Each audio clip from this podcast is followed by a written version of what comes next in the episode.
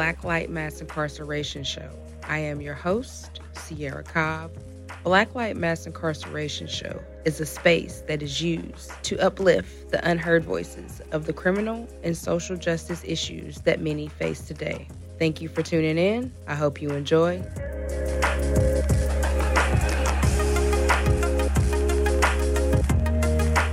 Welcome, Black Light listeners. Welcome back for another episode. Hey, everybody. How y'all doing today? My name is Justin Collins. It's kind of cold outside today. Kind of muggy this morning. This morning's edition of the Black Light Mass Incarceration Show. How are you feeling today this morning, baby? I feel pretty good, even though it's raining. Good. Yeah.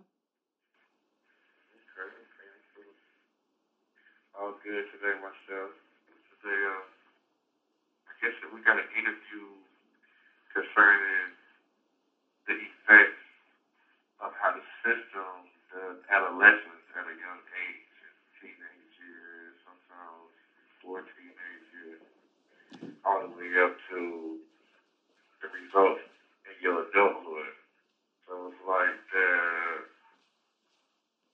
with the effects from even schooling system, social service system, all the way leading to the justice system, they all play a part in the big systematic with a master.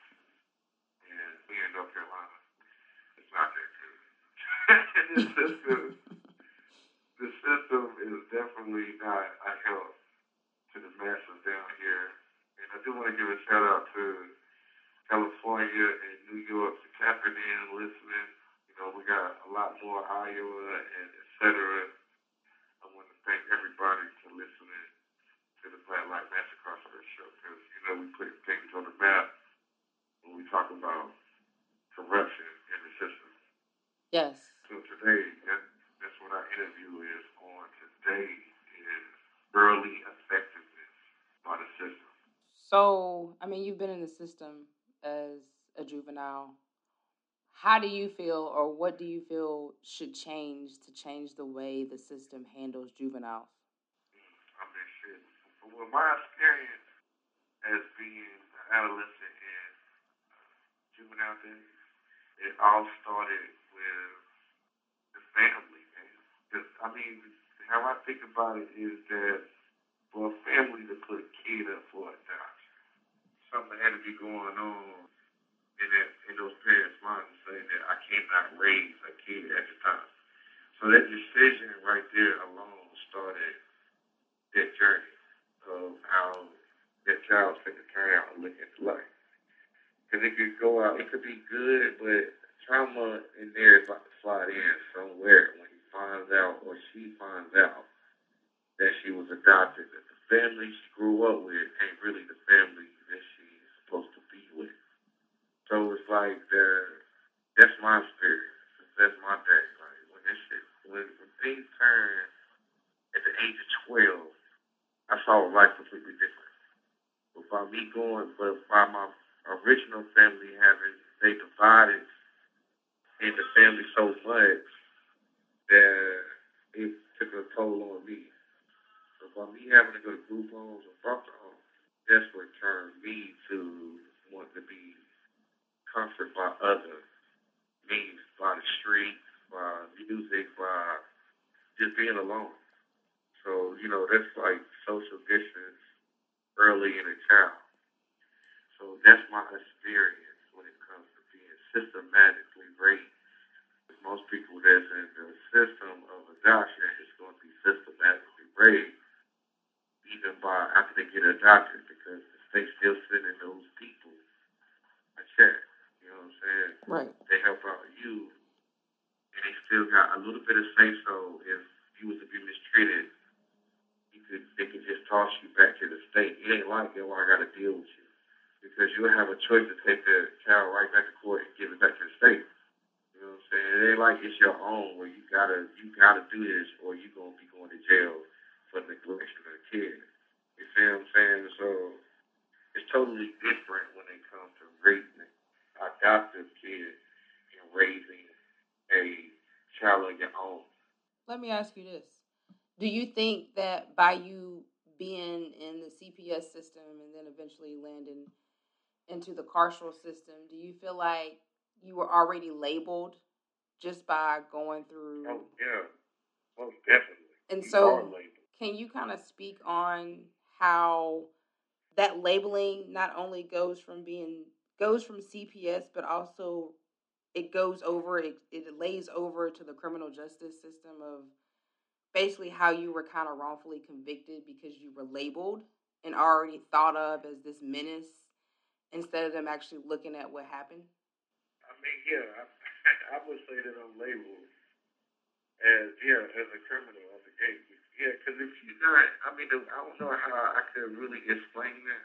It's just like just saying I came from the system already from group homes and institutions. It's already got a record. And the record is juvenile considered that they come from an unfit home. So the unfit home already labels you as in low class, like poverty and low budget. So it's like always a helping hand, like it's charity. Anything we do for this guy is going to be charity. It's always going to be better than what he always had. So he's always going to be recognized to the system as that. So, yeah, it's like you awarded, so you ain't really worth shit. And, I mean, that's what it really is. Like, right. It's like some opportunity when it comes to biased thinking. Like, if they showing me love, it's really not really love. It's really like, yeah, sure, because I already looked at your record. You ain't really got no family. So giving you 30 years like they did, this shit it really ain't gonna mean nothing. Because you ain't really worth nothing to nobody out here anyway. And that's how they really look at it. Even if you're innocent, as me, I'm innocent. I didn't do no crime that I did. I didn't murder nobody, no old woman or none of that.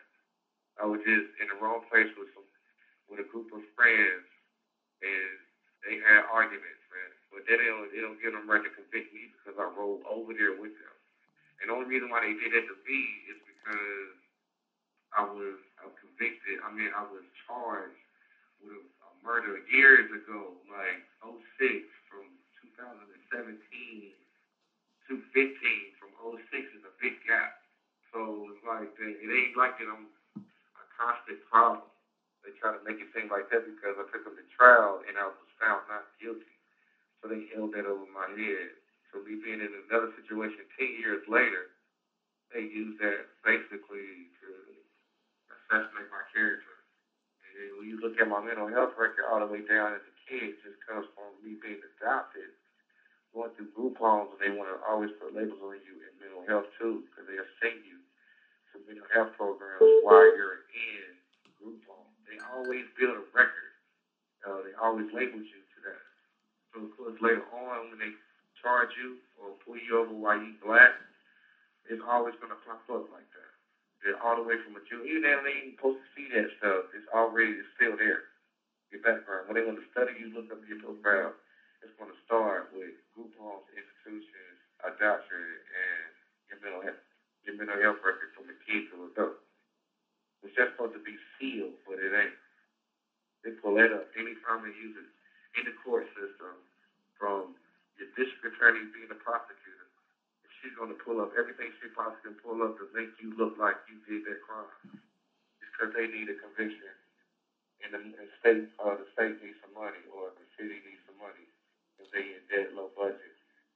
That's what I want the audience to understand, that a lot of people are convicted off of crimes due to biased thinking. It's not due to the sufficient beyond reasonable doubt evidence that the state is supposed to prove. Remind you that. It is based off of, okay, well, we've had a problem by this person for this amount of years, and we got to teach them a lesson. That's really what it's about. It's about them just looking at you from the outside and not understanding what you've been through, why you've been through that, and what happened to you. It's about you supposedly committed this crime, and this is something that seems like you would do because of your past, and so forth. We're going to convict you and give you all this amount of time. And let me remind you, my husband got the most time out of everybody. So because he was implicated in a crime before and because he had only been out for X amount of days, they felt like they needed to punish him, and this was the way to punish him. And so that's not only his case, but million other people who go through the exact same thing every day and who are totally innocent. But because of their past, they want to say, well, you did this crime because of your past. This, you can't convict somebody off of their past. Your past is your past. Anyway, we're going to take a break, and we're going to be right back to use some more juice.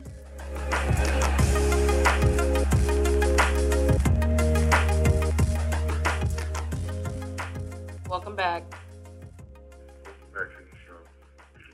Yeah, we were talking about the system and its effectiveness through adolescence to adult stage.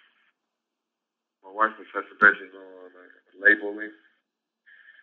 And they label you early so they can convict you later.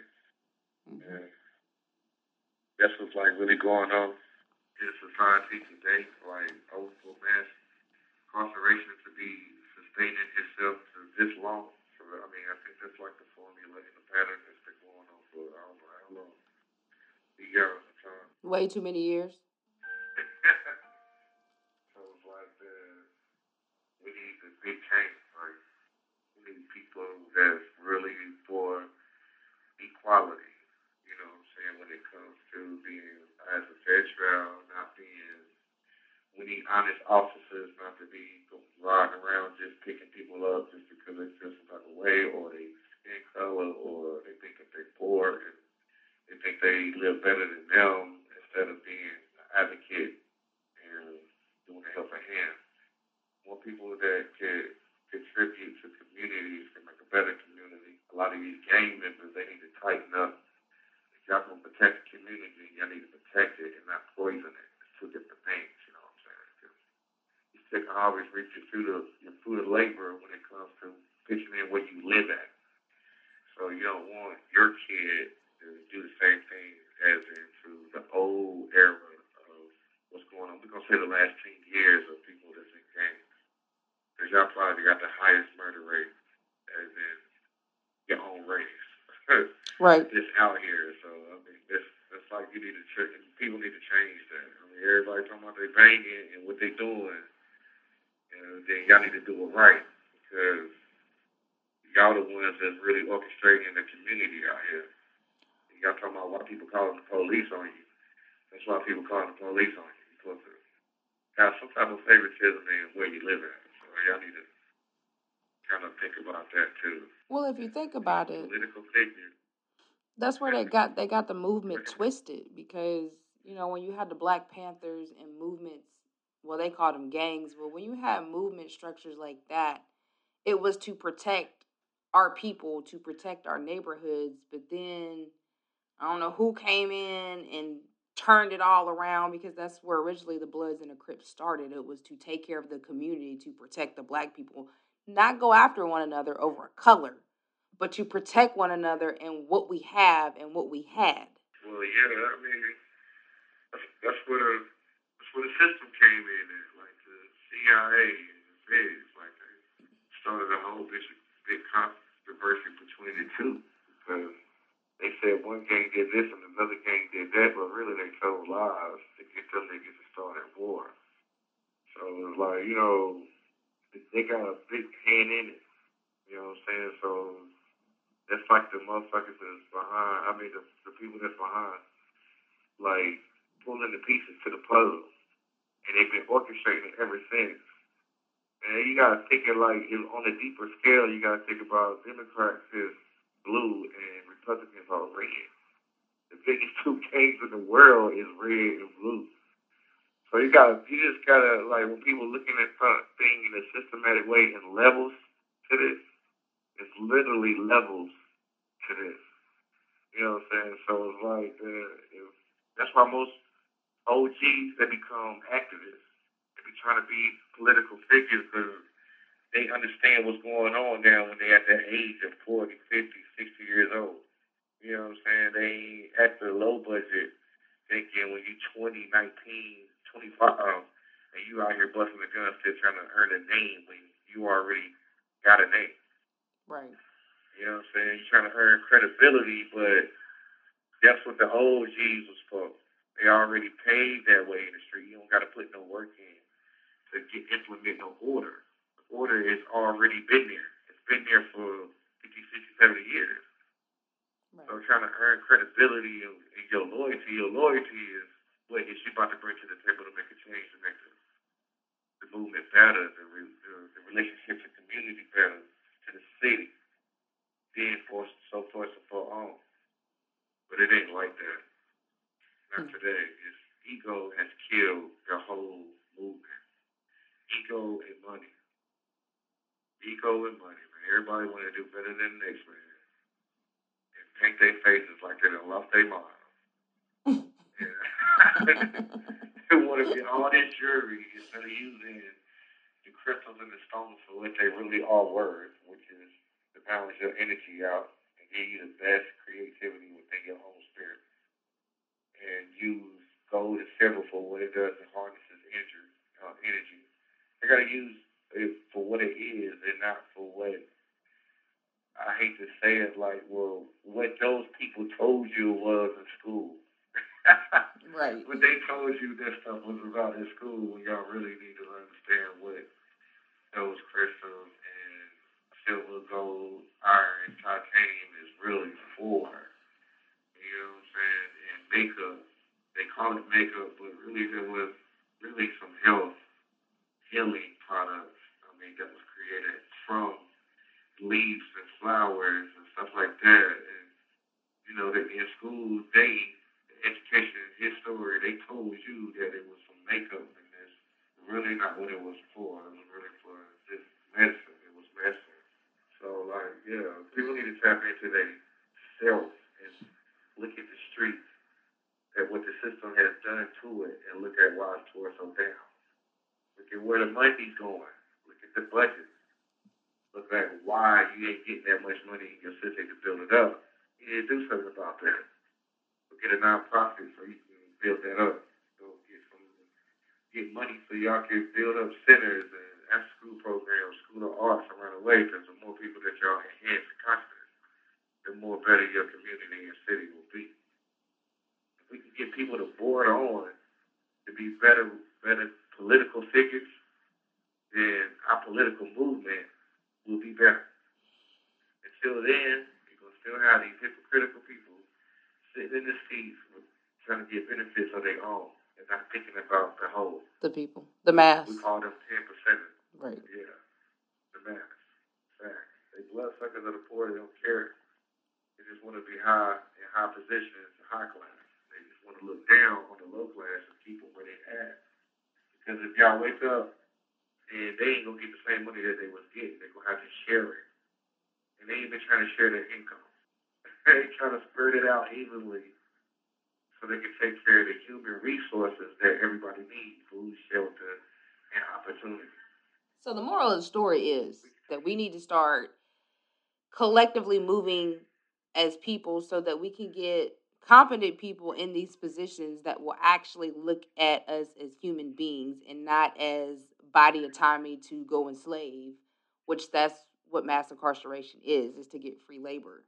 So we have to mobilize and get these type of people out of office, because if not, then you're always going to have these biased labeling type of people that's going to run your life. And believe me, they run your life. And so in order to change that is to collectively come together and put away your biased thoughts and opinions so that we can make it better for the mass. Not for one or two people, but for the mass. Yeah. That's a fact. Yeah, because if we don't start now, then our future that's coming is going to be really, really new world order. You see how they already trying to implement it. Well, there is a little breath of fresh air. There was an 18-year-old black first mayor that was nominated, I want to say in Louisiana. I might be wrong, but go look it up. We need more of that. We need more young people that are going to be willing to take that risk, because he said he didn't think he was going to win because the prior mayor had, you know, he had clout. But he won, and he's 18 years old. So we need more youngins Gen Zs, as we call them, to start being leaders and start getting in these political seats, because we need your young mind. Like, get all these older people out. Like, they too old. They stuck on they old ways, and we need new ways and ways that's going to work for the mass. Right.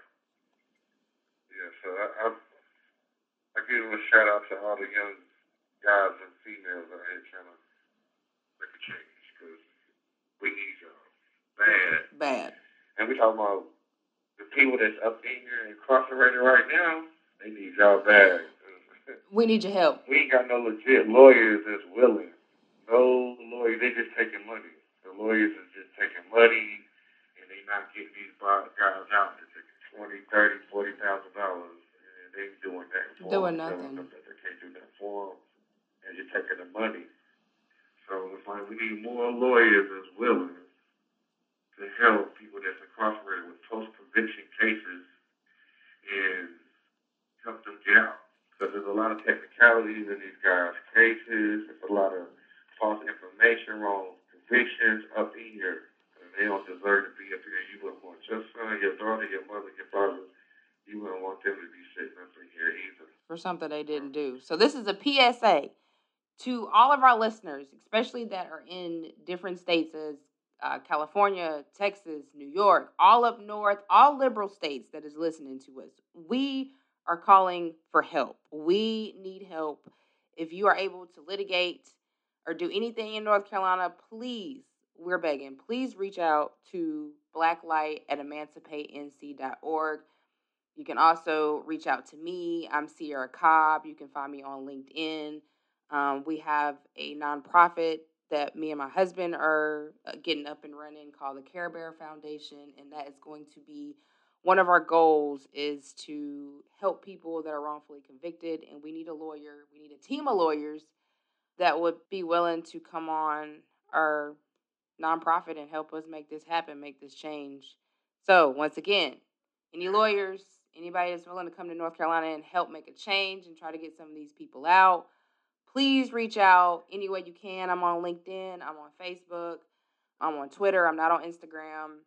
You can always reach out at Emancipate NC. We are on Facebook, Twitter, and Instagram. And please just reach out. We need that love. Any last words, babe? No, I hope y'all enjoy this interview that's coming up from this man. He's been locked up for a little while. So y'all take the heed to the information he's giving you. Y'all have a good day and a blessed day. Take care, y'all. We love you. Peace and love.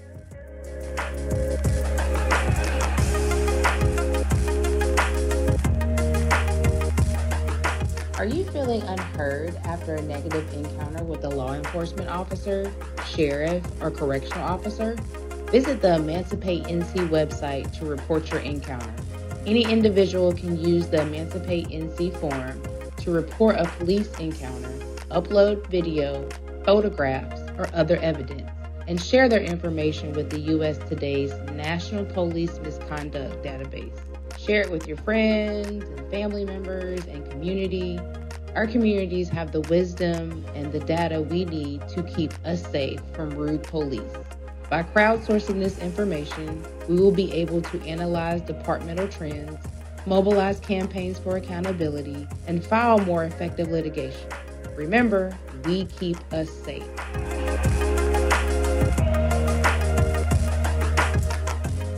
So thank you for joining us on Black Light Mass Incarceration Show. I'm glad that you wanted to tell your story and share it with our audience. If you don't mind giving us your name, you can say your location if you feel comfortable or not. And then just kind of go into why you wanted to share your story with us today. Yeah, I just feel like my story need to be told because of the platform that I hold. Like, my name is free to the world. That certain individuals know me as Malcolm, who I really am. They just know of this image or this reputation that I hold. And not the things that I learned on this journey. That's the story that I want to tell. Okay, well, go ahead. We listening. Yeah, I came to prison when I was 15 and misunderstood. Like, I was still trying to figure life out. Well, what was going on at 15? They labeled me ADHD, figure out what was wrong. But it was a lot of home problems. Like mother got lupus, dad got cancer. So I'm really just depending on, I had to defend for myself. And I feel like I had to be the man. Instead of being who I was and treating myself to things that I learned now.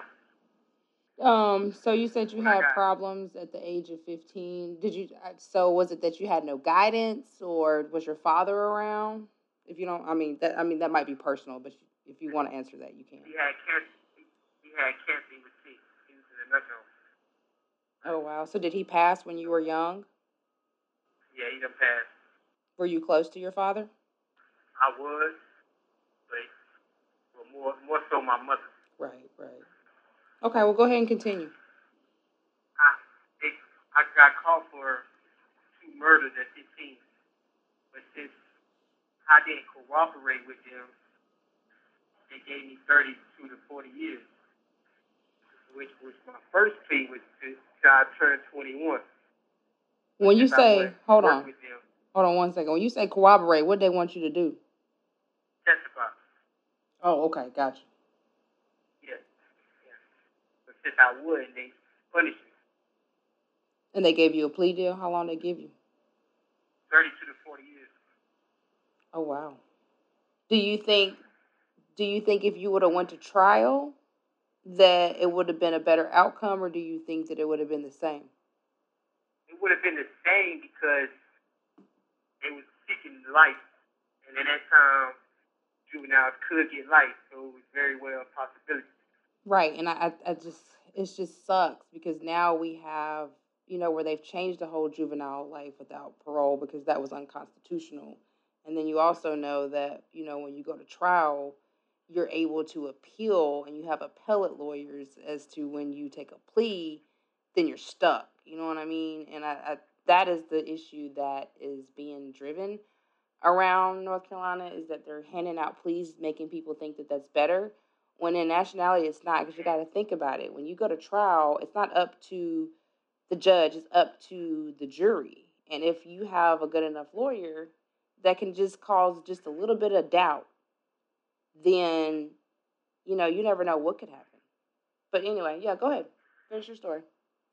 Yeah, that's why I say I'm highly blessed and highly favored, because now, after I done did 15, they say it was unconstitutional for that DA to give me that much time in the first place. Mm-hmm. So they working on getting me out as we speak.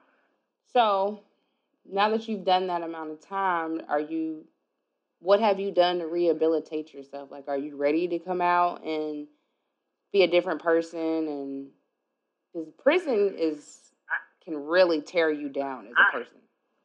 This prison is designed to tear me down. That's what it was made for.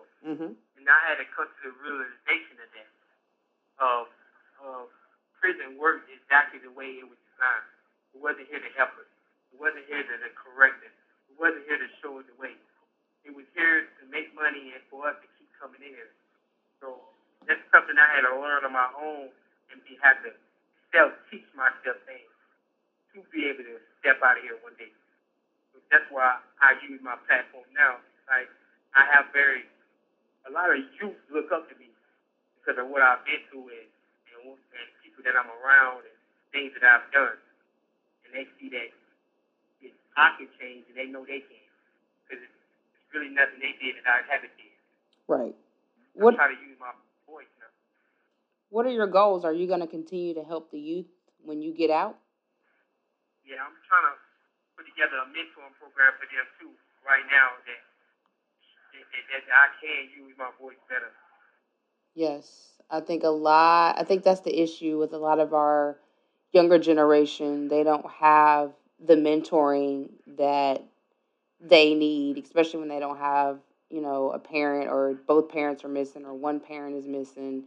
They definitely, especially men, definitely need that mentorship to teach them how to be a man and teach them how to make good decisions when they're younger, because that does make a difference when you have a mentor and somebody that you can look up to, just to see how you're supposed to act in life and how things are supposed to go. And I think that's the major problem why so many people are incarcerated, because they don't have mentorship. Yeah, I didn't see gangs, I done did drugs, I done did everything. Like, so now that they see that they don't have to follow the same footsteps that I did to get to the point where I'm at. I'm trying to show them an easier way. Right. That's why I don't really like, I don't even like telling them my story because I don't like glorifying. Because a lot of people glorify what they did. The bad stuff. Right. You glorify the good stuff. Well, we definitely need more and more like you because the gangs have seemed like they've just taken over the mentorship. Yes. And that's a platform that I want to use to correct the youth thinking and the youth coming up behind me. I don't like seeing young guys come here like after me, so I kind of take them under my wing, show them things to help them when they get out. Right. Well, we appreciate that. Like I honestly appreciate that because, like I said, it's just not enough of peer-to-peer or mentor support to keep our people going because that's the only way to keep our people going. And I want people to understand that we keep us safe, not police departments, not prisons, not jails. The community keeps the community safe. Yeah, it's called blackball, you see, because that's what they're trying to do. They're trying to blackball us from enjoying life, from living life. So that's why it's called blackball. I love that. I love that. That's amazing. Well, definitely keep us in tune on the program and how we can help and be a help and service to get your program up off the ground because we need more positive programming in prisons and out here in the community. We don't have enough. So definitely keep us in tune to what you got going on, and we would definitely see how we could help in any way, in any shape or any form. But I thank you again for sharing your story. Is there any last words that you want the audience to hear? Stay prayed up. That's all I can tell you. Prayer works. Yes, that is amazing. That is such amazing. Okay, well, thank you so much for doing this interview. I appreciate it.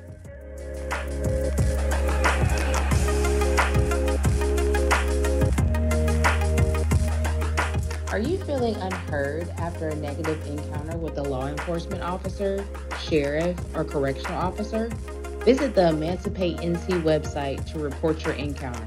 Any individual can use the Emancipate NC form to report a police encounter, upload video, photographs, or other evidence, and share their information with the U.S. Today's National Police Misconduct Database. Share it with your friends and family members and community. Our communities have the wisdom and the data we need to keep us safe from rude police. By crowdsourcing this information, we will be able to analyze departmental trends, mobilize campaigns for accountability, and file more effective litigation. Remember, we keep us safe.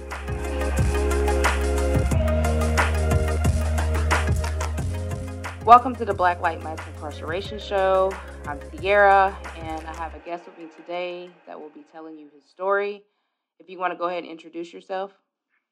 My name is Johnny Ray Dixon, and I'm incarcerated in North Carolina prison. All right, Johnny. Do you want to kind of tell us why you are incarcerated or just tell us your story? All right. I'm locked up for attempted murder and robbery. Gave me 11 to 15 years, and I've been in it for 12 years now. It's 2010. Okay. Go home soon, though. Oh, so you about to go home soon? Yeah. Next month, Lord. That's wonderful news. That's wonderful news. So, what are your plans once you leave the carceral system? I mean, I would like to help out the youth. I would like to be an activist for the generation that's so messed up that lack opportunity, that guidance to be helped. Mm-hmm. I've been through a lot myself, and from the streets to prison, and it's like I see what they go through because it's like they have nobody out there that's willing to give them an opportunity or a chance. So they just go for what they know in the streets. Do you think it's lack of a true accountable role model? It is. It definitely is.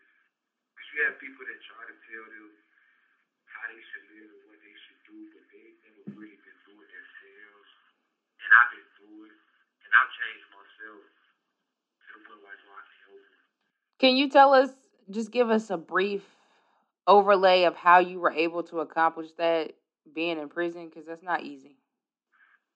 It took years. It took a lot of wilding out and a lot of doing negativity. I have a daughter, and my daughter plays a big part in my turnaround and like how I communicate, how I carry myself, and me wanting to strive for better. And I see through her, she's a teenager now, so I see through her that it's like, I want better for myself because I know I want best for her. That's the youth, next generation. Right. So you said you wanted to help the youth when you come home. Do you know, like, in what capacity you would like to help the youth? Community-wise, like, the ghetto, where people are scared to go to because it's so wild now. And I have an influence around my area. I'm from Grayfield, North Carolina, by the way. And I know that I have somewhat of a voice that can help people. And I want to use it for something positive. Instead of always something negative, try to do positive and try to help people.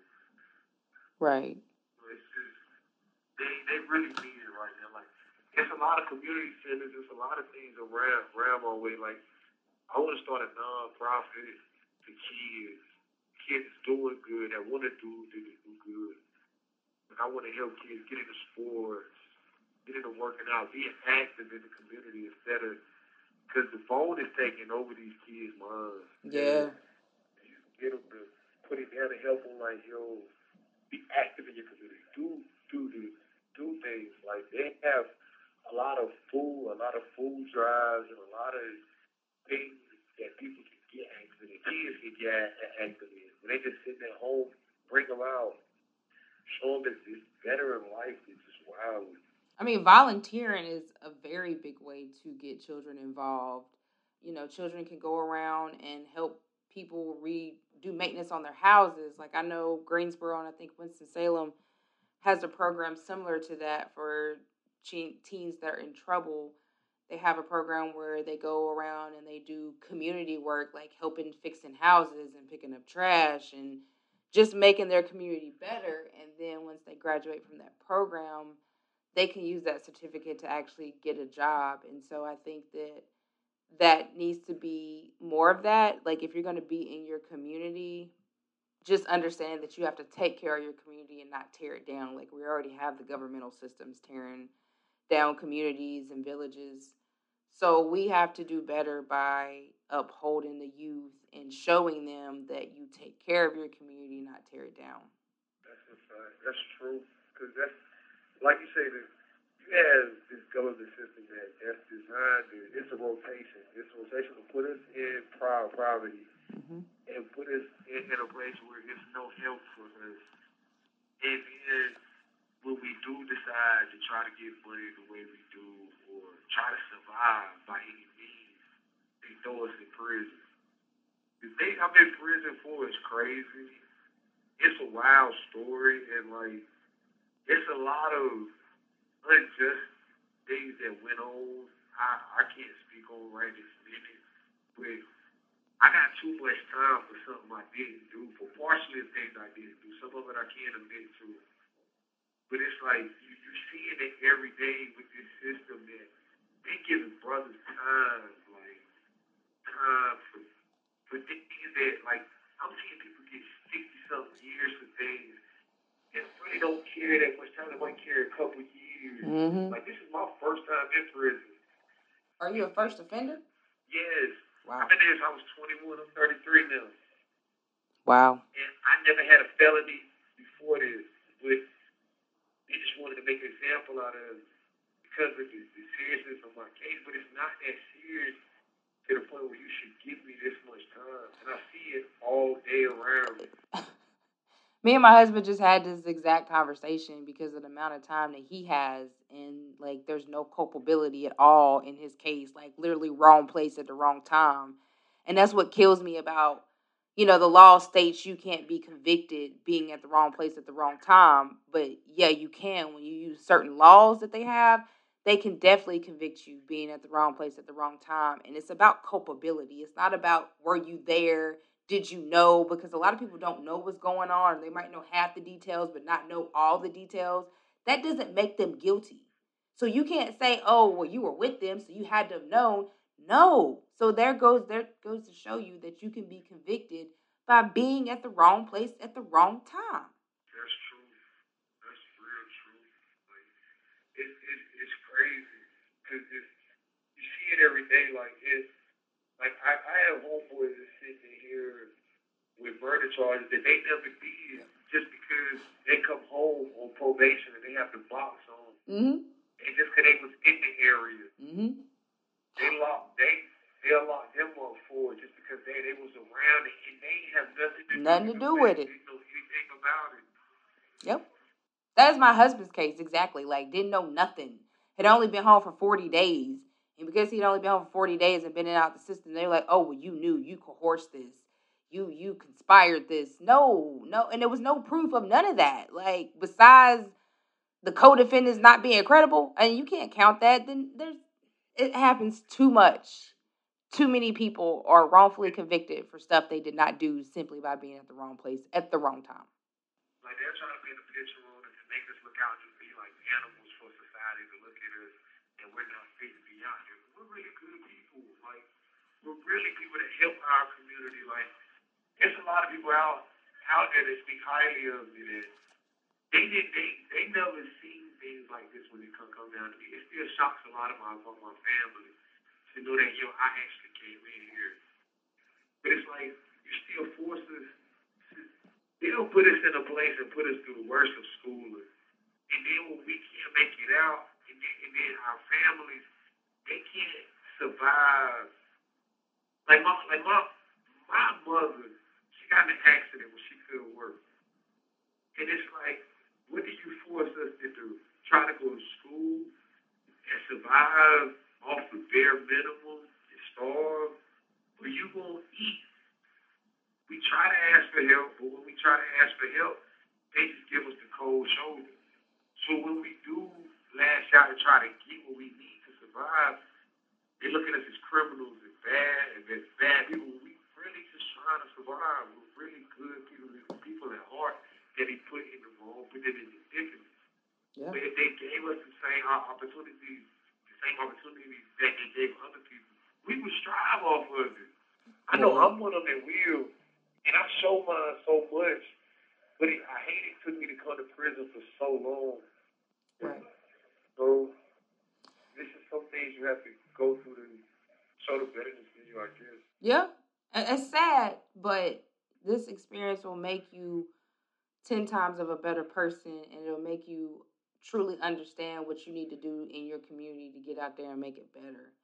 And I hate that, go ahead. It made me a better man. I'm not going to say prison was the worst. It's a bad place to be in. It's not good for nobody to take them away from their family and society. It's long. But at the same time, when you give a person time to sit down, you give us the time to either do nothing or learn. And I took my time to really learn. I learned how to read in prison, and I built my vocabulary. I built my whole mindset, like how I think now. Everything has changed. It made me into a man. It made me into somebody that has things that I want to do with myself now, like that I didn't at one point. I didn't know how to do it, right? But now I do. Right, and that's amazing. That's amazing.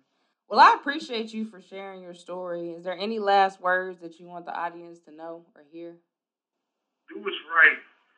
I mean, follow God, and He'll help you through whatever you're going through in life. Right. That's really it. Well, we thank you for that wisdom, because that was some true wisdom. Appreciate you. Thank you. So thank you again for tuning in. I hope you enjoyed today's show. Your host, Sierra Cobb. Take care.